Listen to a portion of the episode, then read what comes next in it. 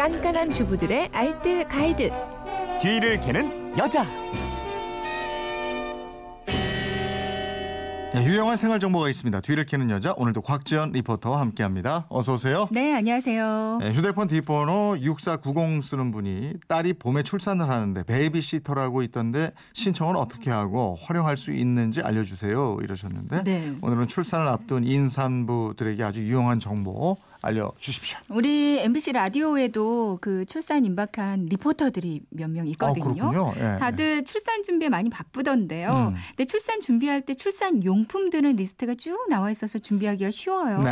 근데 이렇게 임산부들이 그 나라로부터 지원받을 수 있는 부분은 이게 또 각 분야별로 워낙 달라서요. 정리가 음. 잘안 돼 있더라고요. 그래서 오늘은 먼저 물어보신 보육 부분 몇 가지만 좀 네. 정리를 이게 해드리겠습니다. 중요하죠. 네. 먼저 질문 내용처럼 베이비시터 지원 있습니까? 네, 출산을 앞두고 계신 분들 산후 도우미나 산후 조리원을 아마 예약하셨을 거예요. 근데 조리원은 말할 것도 없고요. 산후 도우미도 업체를 통해서 고용을 하면 2주에 최소 한 80만 원 정도는 어. 줘야 되거든요. 예. 산후 조리 비용이 엄청 비쌉니다. 음. 근데 정부에서 지원하는 산후 도우미 제도가 있어요. 네. 아기를 출산한 가정의 산모와 신생아를 도울 건강 관리사, 그러니까 산후 도우미가 방문을 해 주거든요. 네. 잘만 활용하면 일반 업체 가격의 한 10분의 1 비용만으로도 이용할 수가 어, 있습니다. 예. 기본 1일에 8시간, 2주 동안 12일 범위 내에서 이 도우미 서비스를 받을 수가 있어요. 음. 도우미는 산모와 신생아 그 도우미 교육을 60시간 이상 이수한 전문적인 산후 관리사거든요. 네. 이 제도는 바우처 제도로 진행이 어, 됩니다. 이거 얼마나 혜택을 받을 수 있어요? 조건에 따라 이게 다르겠죠. 네, 맞아요.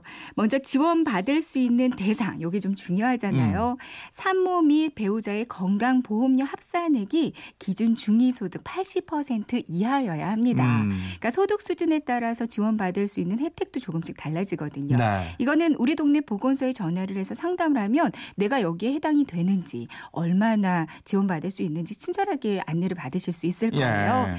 대략 한 아이의 경우 소득 수준에 따라서 10일 기준으로 적게는 45만 원부터 많게는 60만 원까지 음. 지원받을 수 있고요. 네. 쌍둥이의 경우에는 15일 기준 81만 원에서 109만 8천 원까지 지원받을 수가 있어요. 네. 그러니까 보건소가 산호, 산모에게 그 도우미 리스트를 제공을 하고요. 산모가 직접 도우미를 선택하면 되거든요. 음, 음. 그래서 나머지 차액금만 본인이 부담하시면 됩니다. 네. 이거 뭐 많이 절약할 수 있겠네요. 네, 맞아요. 어떻게 신청합니까? 신청은 출산 예정일 40일 전부터 출산을 하고 나서 30일까지 신청할 수가 있고요.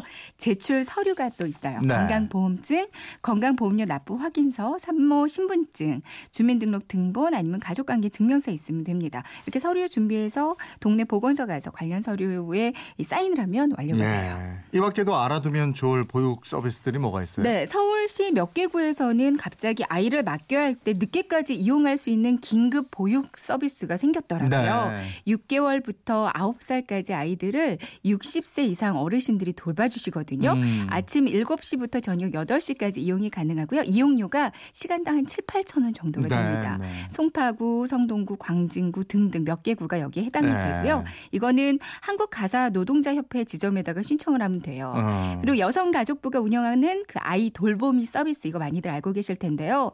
만 3개월에서 12세 이하 아이들을 돌보미가 찾아가서 1대1로 돌봐주는 서비스예요. 음. 아, 이용요금이 기본 단가가 시간당 6,500원 되거든요.